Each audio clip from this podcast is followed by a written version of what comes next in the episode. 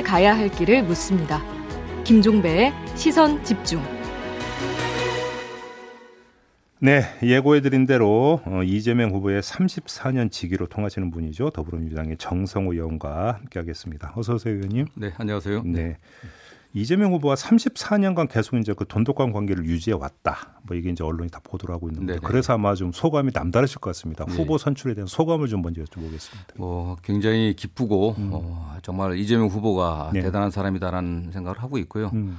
아, 평생을 뭐 부정과 불법과 또 불의와 싸운 이재명 지사가 또그 뜻을 펼칠 수 있는 음. 첫 계단에 올라섰다 이런 느낌을 받고 있습니다. 네. 그래요. 근데 좀 이제 그 넘어야 되는 산이 좀 몇 가지가 있는 것 같아가지고 네, 뭐 지금 많죠. 네. 그러니까요. 지금부터 그거에 대해서 일단 좀 질문을 드려보고 싶은데 일단 18일과 20일로 예정되어 있는 경기도 이제 국감에 지사직을 유지한 상태에서 출석하기로 결정을 했습니다. 네, 그렇습니다. 네. 그때 이제 그 캠프에서 같이 활동했던 분들하고 아마 이야기를 좀 충분히 나눠봤을 것 같은데 네네. 많은 분들이 그냥 출석한 게 좋다고 의견을 냈던 겁니까? 그렇지는 않습니다. 그 경기도 경선 끝 경기도 권리당 경선 끝난 이후에 음. 에, 이재명 열린 캠프 지도부 회의가 있었는데 네. 다수 의원들은 예, 대장동 사건이 국정감사 대상도 아니고 음. 성남시장 때 일인데 굳이 참여할 필요가 있겠냐. 음, 오히려 음. 음. 여당의 대선 후보로서 음. 국민을 상대로 어, 음. 일정을 소해 나가는 게 좋겠다고 하는 의견이 다수였는데 저는 뭐 이재명 지사의 그 평소 그 성향이라든가 그 스타일을 알기 때문에 네. 아, 분명히 나갈 거다 나가야 된다고 아. 얘기했는데 다수 의원들은 반대했습니다. 네. 그래요? 저는 뭐 찬성했습니다. 아 그렇게 그러니까 네. 결정할 거라고 예상을 하셨고 예, 본인 뭐 반대해도 음. 예, 정면 돌파가 이재명 지사의 특기 아니겠습니까? 네. 그래요. 근데 그럼 정면 돌파를 할 수 있을까요? 어떻게 정면? 저는 뭐 이재명 지사가 네. 본인도 여러 차례 밝힌 것처럼 네. 단한 푼도 받지 않았기 때문에 음. 물론 뭐 그 과정에서 또는 지휘감독 책임이라든가 관리자의 책임이 일부 나올 수 있을지는 저는 잘 모르겠습니다. 그러나 예, 예. 본인은 분명 원칙을 갖고 음. 어, 그 당시도 이 사건의 위험, 그 대장동 개발 사건이 굉장히 위험한 사안이라는 걸 잘 알고 있었고 직원들을 굉장히 단속하고 음. 청렴하게 해야 된다는 주의를 줬기 때문에 음. 저는 뭐 충분히 돌파할 수 있을지라 믿고 있습니다. 근데 지금 뭐 언론이 이제 거의 뭐 엄청난 보도량을 쏟아내고 있는데 네네. 초점은 유동규 씨잖아요. 예, 예. 결국은 유동규 씨가 이제 구속이 됐고 이제 조만간 기소가 될 텐데 네네. 이재명 지사하고 이게 별도 인물이 아니지 않느냐. 예, 그렇습니다. 네. 곧 유동규는 이재명 아니냐 이런 식으로 지금 보도를 하고 있지 않습니까? 네, 네. 저는 뭐 언론이 뭐 지나치게 많이 나갔다고 저는 생각하고 있고요. 예. 그 당시 이재명 지사가 뭐 관리하고 있는 성남 도계공의 음. 본부장이었기 때문에 뭐 이재명 지사와 관련이 없다 볼 수는 없겠지만 음. 나름대로 이재명 지사는 전체 대장동 개발을 설계하면서 음. 분명 원칙을 갖고 있었기 때문에 음. 그 이후에 예상하지 못한 이익이 발생하면서 음. 저는 이 사건이 벌어졌다고 생각하고 있습니다. 예, 예. 최근에 뭐 어제 남욱 변호사가 그 일부 언론에 음. 나와서도 음. 말씀하듯이 뭐 수년 동안 본 적이 없다고 얘기하거든요. 네. 그거 이게 이익이 현실화되지 전에는 이게 문제가 안 됐던 겁니다. 음흠. 그 당시도 그런 정도 초과 이익을 예상하지 못했기 때문에 음. 뭐 당사자 간의 어떤 약정이 있을지 모르지만은 음. 음. 거기에 이재명 지사가 영향을 미쳤을 가능성은 전 전혀 없다고 보고 있습니다. 예. 근데 문제는 어떤 그 대중적 인식은 네네. 어떤 팩트에 기반하고 논리적 분석을 해서 인식을 하는 건 아니지 않습니까? 네네. 딱 직관적으로 오는 부분이 네네. 있잖아요. 네. 그런 상태에서 이재명 후보 본인이나 이재명 캠프에서는 유동규는 이재명 후보의 측근이 아니다라고 이야기를 했지만 저게 말이 되는 얘기인가? 결국 인사한 사람은 이재명 당시 시장인데 이런 식으로 인식을 하지 않습니까? 뭐 성남시의 그 관련 직원들이 한 5천 명 정도 됩니다. 네. 경기도도 뭐 15,000명 이상의 직원들이 있는데 음. 다 인사권자가 이재명 아니겠습니까? 네. 그 측근의 범위를 어디까지 봐야 되는지 좀 음. 예, 좀 뭐 견해가 좀 다를 것 같고요. 음. 다만 그 당시 의사결정 과정에 있어서 음. 이재명 지사가 어느 정도 영향을 미쳤는지 음. 또 유동규 본부장이 예, 이재명 지사 어느 정도 수준에서 협의를 했는지 뭐 음. 그런 게 문제되지 않겠습니까? 네. 그런 점들이야 뭐 수사를 통해서 충분히 밝혀질 거라 좀 보고 있습니다. 네. 그래요. 네. 알겠습니다. 사실 뭐 이거에 대해서 또 이제 대정동 자체에 대해서 이제 오늘 의원님 모시고 좀 여쭤보고자 하는 부분은 아니니까 네, 네. 일단 국감에서 이제 그 나올 수 있는 이야기에 대해서 일단 좀 잠깐 좀 입장을 여쭤봤던 거고요. 지금 좀 약간 오리무중인 게 3차 선거인단 투표 결과잖아요. 예, 예, 네. 의원님은 어떻게 분석을 하세요? 저도 뭐 굉장히 좀 이해가 잘 안 됩니다. 예. 뭐 다만 뭐 저는 이걸 뭐 그 원인을 분석하기보다도 음. 이재명이나 이재명 그 캠프에서 우리가 부족한 점이 뭐가 있었는지 우리가 예상하지 못한 부분이 어떤 부분이 있었는지를 음. 좀 면밀히 검토하는 계기가 되었고요. 예. 저희도 뭐 다양한 에, 측면에서 검토는 하고 있습니다. 음. 분석도 해보고 있지만 음. 어떤 것도 에, 확신을 할 수가 없기 때문에 또 음. 증거를 댈 수가 없기 때문에 그 관련해서 얘기하는 건 뭐 큰 필요는 없다고 보고 있습니다. 이거 하나만 여쭤볼게요. 뭐 일각에서 이게 조직 동원의 결과 뭐 이런 식으로 그 해석을 하는 게 있던데 그 신빙성은 현실성이 있다고 보세요? 좀 그런 부분도 있다고 보게 그런 측면의 해석도 가능은 하겠지만 예. 별 의미가 없다고 생각하고 있습니다. 예. 또 당연히 뭐 또 경선에 임하는 후보들 입장에서 조직동을 할 수 있는 거 아니겠습니까? 그렇죠, 물론 예, 예. 그렇죠. 그렇기 때문에 예. 뭐 그런 면에서 우리가 고려하는 것보다는 음. 우리가 좀 부족했던 점들 또 국민들이라든가 당원이나 지지자들 의 관심의 측면에서 놓쳤던 부분이 뭔지 음. 예, 그런 부분들을 좀 예민하게 좀 보고 있습니다. 네. 알겠습니다. 어제 대통령이 신속하고 철저한 수사를 지시를 했는데요. 해석을 놓참 여러 가지 해석이 나오던데 네. 의원님께서는 어떻게 해석하십니까 이 발언은? 저는 뭐 그 대통령 내년도 대선 이제 5개월도 남지 않은 상태에서 음. 에, 그 후보자 관련된 이런 사건 때문에 네. 예, 향후 선거 과정이 좀 불확 정적이 되는 거, 불확실하게 되는 건 좀 국정 운영에서 별로 도움이 되지 않지 않겠습니까? 저는 예, 그런 예. 면에서 대통령이 뭐 국정의 최고 책임자 아니겠습니까? 그러면서 또 검찰이나 경찰을 지휘하는 또 최고 책임자이시기도 하기 때문에 음. 신속하게 수사해 갖고 음. 그런 불확실성을 빨리 제거해라. 뭐 그런 의미 아니겠습니까? 역시 방점은 신속에 있다고 보십니까? 예, 전 그렇습니다. 네. 그러면 이제 의원님께서도 보시기에 이게 이제 수사가 빨리 마무리돼야 된다. 네네. 그러니까 최소한 그러면 대선 본선 들어가기 전에는 끝내야 된다라고 이렇게 저는 이 사건이 복잡하지 않은 것 같습니다. 예. 에, 결국 이런 류의 사건들은 핵심이 돈이 어디서 나와서 어디 들어갔냐 음, 음. 그걸 밝히는 게 가장 중요한 거 아니겠습니까? 음. 현재 밝혀진 바로는 가장 분명한 거는 곽상도 전 의원의 아들이 50억을 받았다는 겁니다. 네. 저는 그 돈이 어디에 모여 있다가 음. 어떤 경위로 이렇게 들어왔는지 그 줄기를 찾아가다 보면은 음흠. 결국 화천대유든지 천화동이든지 음. 그 주인이 누구인지가 밝혀질 거라고 보고 있고요. 네. 그게 가장 중요한데 그런 부분에서 수사에 좀 순서가 바뀌지 않았나라는 생각을 좀 하고 있습니다. 아, 순서가 그럼 어떻게 바뀌었다고? 지금 유동규에 관련돼서는 되게 확실 확정되지 않은 의혹이거든요, 사실요. 혐의를 갖고 수사를 하겠다고 하는 건데 음. 이게 분명한 사실 있지 않습니까? 어, 50억이 나, 와서 나온 돈부터 수사해야 되는 아, 거 아니에요? 돈을 따라가는 것이 특수사의 기본 아니겠습니까? 예, 예, 예. 근데 지금 대통령이 어제 이 발언을 두고 야당에서는 아니 특검해야 되는데 이런 식으로 발언해 버리면 네. 이거 가이드라인 주는 거 아니냐라고 또 비판하던데요. 아니 뭐 어떤 가이드라인을 줬다는 건 저는 이해가 되지 않고요. 예. 오히려 야당의 특검 주장은 예. 그게 매우 그 정략적이라는 건 뭐 다 저는 뭐 아는 분들은 안다고 보고 있습니다. 음. 특검을 합의해 갖고 통과하는데 아무리 빨리 걸려도 한 달 이상 걸릴 것이고 네. 예, 특검이 임명이 된다고 하면은 예. 또 준비하는데 한 달 정도 걸릴 것이고 왜냐하면 음. 특검보들 수사관들 음. 사무실 마련하고 음. 뭐 이런 것들이 한 달 걸릴 것이고 음. 수사 기간이 최소 60일에서 90일 정도 걸릴 겁니다. 네. 그럼 내년 대통령 선거가 끝납니다. 음. 그렇기 때문에 저는 뭐 그 야당의 주장은 이 사건을 대선 때까지 어쨌든 그 정치 공세의 장으로 만들겠다는 그런 의도 이상도 이하도 아니라고 보고 있습니다. 그러니까 이슈를 계속 이제 대선 이슈로 살아 그러니까 남아서 움직이게 만들기 네, 그렇습니다. 위한. 네네.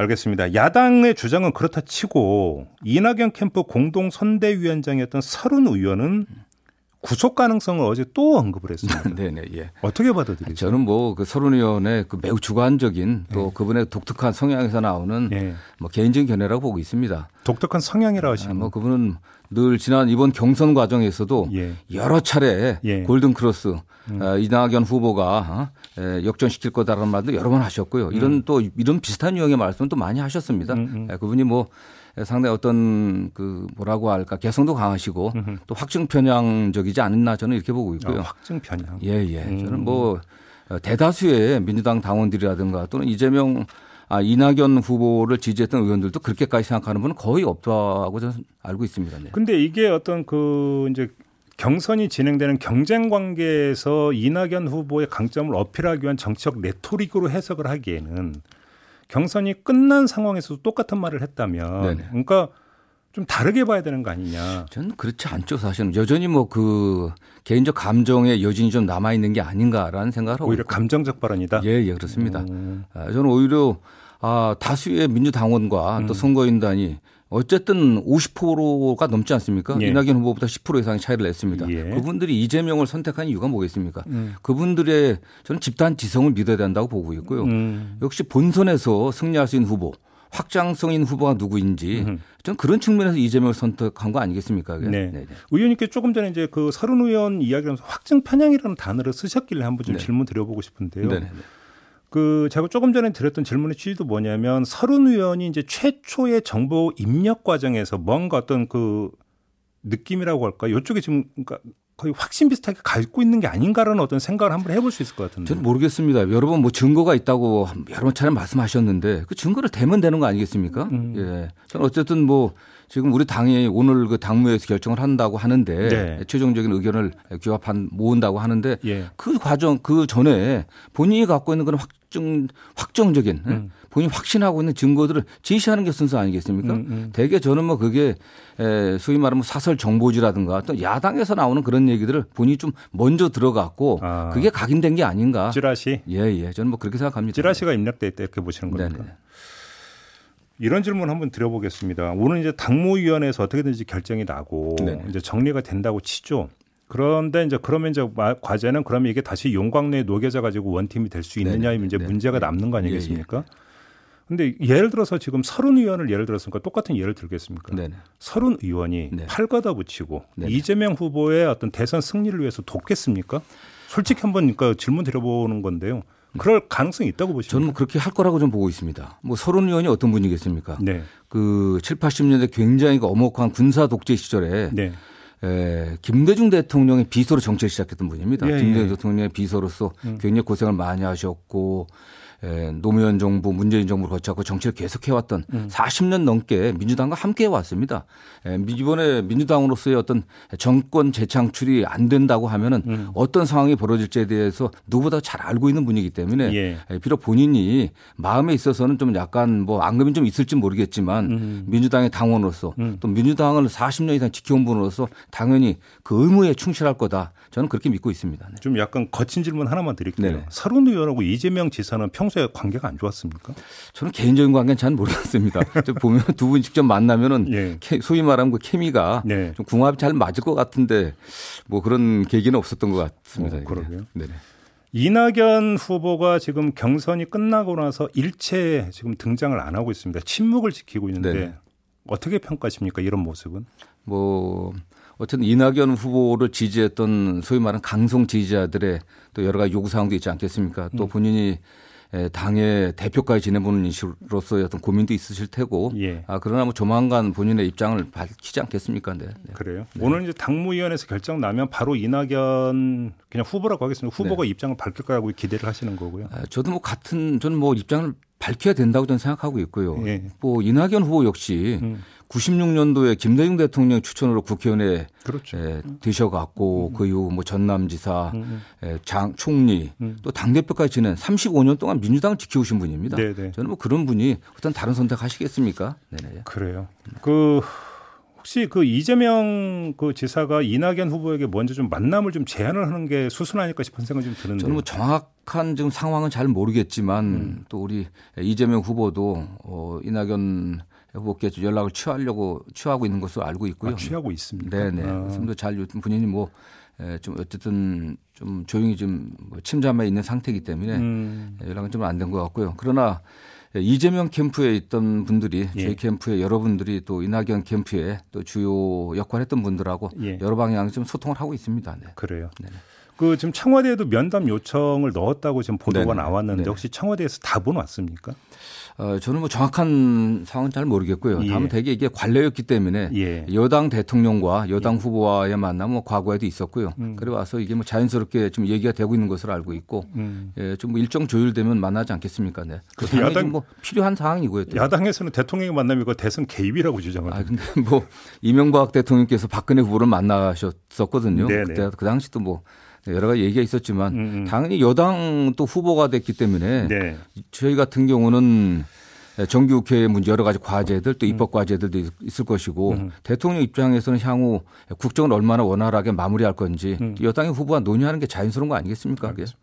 근데 그 이전에 이제 정치권의 움직임을 보면 사실은 경선이 결정적인 계기가 되면서 무슨 게 무슨 게, 뭐 친 무슨 게, 친 무슨 게 이런 식으로 이제 나오지 않습니까? 예, 예, 네.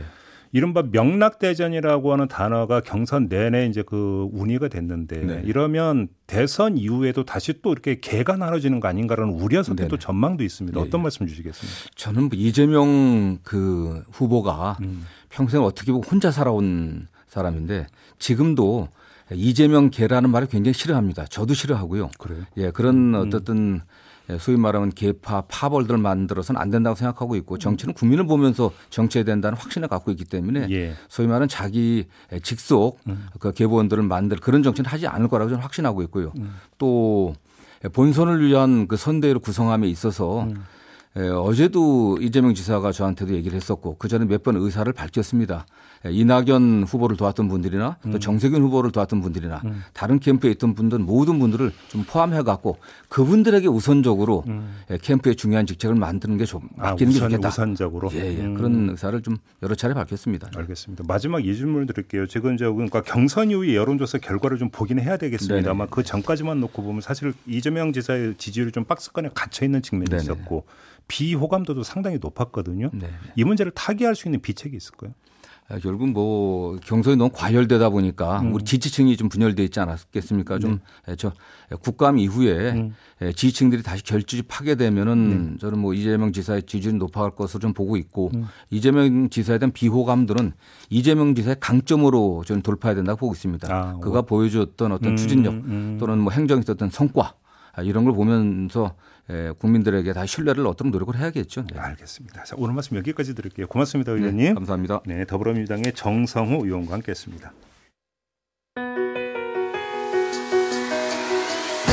날카롭게 묻고 객관적으로 묻고 한 번 더 묻습니다. 김종배의 시선 집중.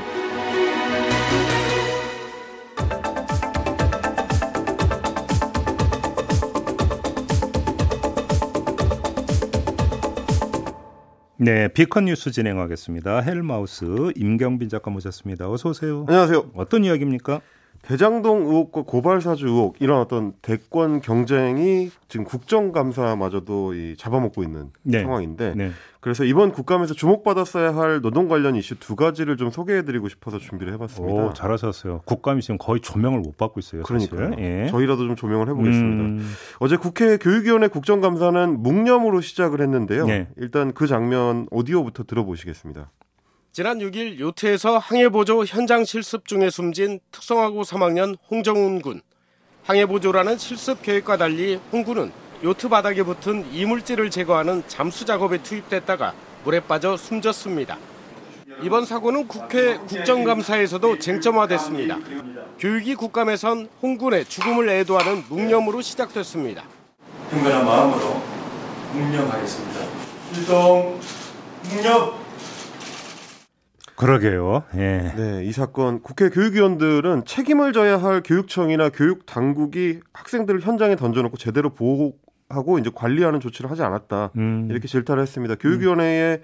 이탄희 민주당 의원 같은 경우는 노동관계 법령을 위반한 것만 최소 다섯 개에 달한다면서 음. 어, 현장 실습생을 사실상 저임금으로 쓸 수 있는 싼 인력 정도로 취급했다. 이렇게 질타를 했고요. 환경노동위원회의 강은미 정의당 의원 같은 경우는 2인 1조 작업 원칙이라든지 안전관리자가 상주해야 되는 기본적인 원칙 이런 것들이 지켜지지 않은 참상이었다라고 지적을 했습니다. 아니 어떻게 잠수 작업까지 맡겨요? 그러게 말입니다. 말이 되는 얘기입니까 이게? 이제 뭐 단순한 장비가 아니고 스킨스쿠버 장비 같은 전문 장비를 하고 물 밑으로 들어가서 요트 바닥에 붙어 있는 따개비를 제거하는 작업을 시켰다는 건데 네. 이게 원래는 하루 인건비만 50만 원에서 100만 원 정도가 필요할 정도로 음, 음. 굉장히 어렵고 돈이 많이 들어가는 작업이라는 겁니다. 네. 산업안전보건법 제140조에 보면 유해하거나 위험한 작업은 자격증 그리고 이제 경험이 많은 사람한테만 맡기라고 돼 있습니다. 네. 어, 이게 이제 위험한 작업이 어떤 건지를 규정하는 유해 위험 작업의 취업 제한에 관한 규칙을 보면 음. 스쿠버 잠수 장비에 의해서 어, 수중에서 행하는 작업 딱 이 작업이죠. 이게 네. 포함이 되어 있습니다. 음, 네. 그러니까 아무나 하면 안 되고 일정한 작업이나 자격이나 경험을 갖춰야 된다고 돼 있는데 음. 현장 실습 시작한 지 열흘밖에 안 된 실습생한테 장비를 주고 물속으로 이제 들어가라고 한 거죠. 법령도 지키지 않았고 물에 대한 공포가 있어서 학교의 잠수 교육도 중도에 포기했던 홍군 상황에 대한 배려도 전혀 없었던 그런 사건입니다. 근데 더 황당한 게 사고 나고 며칠 뒤에 이 요트에 사람 태웠다면서요. 불과 나흘 만이었습니다. 이 지난 10일에 그 요트가 운행을 한다는 그 소식이 알려졌는데요. 업체는 예약 손님이 있어서 어쩔 수 없었다고 하고 고용노동지청은 원래 이제 작업 정지 명령을 제대로 내렸어야 되는데 딱 그 잠수 작업에 대해서만 부분 작업 정지 명령을 내렸다는 겁니다. 뒤늦게 논란이 되니까 조사가 끝날 때까지 작업 중지를 해라 이제 음. 지시를 했다는데 음. 안타깝고 억울한 죽음 앞에서 아무도 제대로 반성을 하지 않는 듯한 그런 모습이었습니다. 네. 제가 좀 찾아봤는데 대한민국 헌법 32조 5항이 연소자의 근로는 특별한 보호를 받는다입니다. 음. 특별한 보호는커녕 기본적인 보호 이런 존중도 못 받고 있는 현실을 확인을 할 수가 있었습니다. 그 특성화고 실습생이 현장에서 어떤 대우를 받고 있는지는 참 많이 우리 사회에서 여러 번 얘기가 된 그렇습니다. 바가 있었는데요. 네. 하나도 고쳐지지 않고 있다는 그런 반증이겠죠. 네. 자, 두 번째 이슈는 어떤 거예요? 또 다른 이슈도 마찬가지로 국감에서 연속되고 있는 얘기라고 할 수 있겠습니다. 네. 열악한 노동 환경 문제 때문에 이제 쿠팡이 지적을 받아왔는데 이번 국감에서 또 나왔습니다. 음. 주 52시간 근무제를 무력화시키기 위해서 노동자들의 출퇴근을 기록하는 애플리케이션을 조작한 정황 이게 포착됐다는 주장입니다. 어떻게 조작을 했더라는 거예요? 어제 MBC 뉴스데스크에서도 이 문제를 다뤘는데요. 직접 한번 들어보시죠. 지난 7월 촬영된 쿠펀치 앱의 캡처 화면입니다. 8시 53분에 주 52시간을 넘겼습니다. 빨간색 알림이 떴고 남은 시간은 0분입니다. 그런데 1시간 뒤인 9시 56분, 알림이 노란색으로 변했고 남은 근무 시간이 2분으로 늘어났습니다. 8월에도 다른 직원의 앱에서 똑같은 현상이 발생했습니다. 저녁 7시 1분에 주 52시간을 채웠는데 1시간 뒤인 8시 18분에는 3분 남은 걸로 바뀌었습니다. 이건 이제 대표 사례고 더 있겠죠? 있습니다. 음. 어, 지난 2017년에도 이제 비슷한 어, 문제 제기가 있었는데요. 그 당시에도 똑같이 이 이제 출퇴근 기록을 관리하는 쿠펀치 앱을 조작해서 예. 퇴근 시간을 속였다는 폭로가 있었습니다. 음. 어, 이번에 나온 것만 하더라도 이제 쿠팡 노조에 제보 들어온 게 수십 건에 달하고 음. 회사에 직접 신고를 해서 접수한 경우도 많았다고 하니까 음. 아마 어, 드러나지 않은 조작들도 상당히 있었을 걸로 이제 노조 측에서는 보고 있습니다. 알겠습니다. 회사에서는 이제 임의 조작은 사기로 금지돼 있다. 음. 그러니까 어, 확인을 받아서 정정한 것만 있다는 주장을 하고 있는데 과연 그럴지는 예. 앞으로 좀 지켜봐야 될 것 같고요. 말씀드린 대로 국정감사에서 매번 비슷한 지적들이 나오고 있는데 매년 또 똑같은 지적이 나옵니다. 예, 대선이 아니라도 삶은 계속됐다는 거, 노동 현장에 대한 감시가 계속돼야 된다는 거는 좀 분명한 사실일 것 같습니다. 알겠습니다. 자 이렇게 마무리하죠. 헬마우스 임경빈 작가였습니다. 고맙습니다. 감사합니다. 네, 시선 집중 2부 마무리하고 8시 3부로 이어가겠습니다. 3부에서는 어제 정의당 대선 후보가 선출이 됐죠. 심상정 의원이 대선 후보로 선출이 됐는데요. 심상정 후보 전화로 만나보겠습니다. 잠시만요.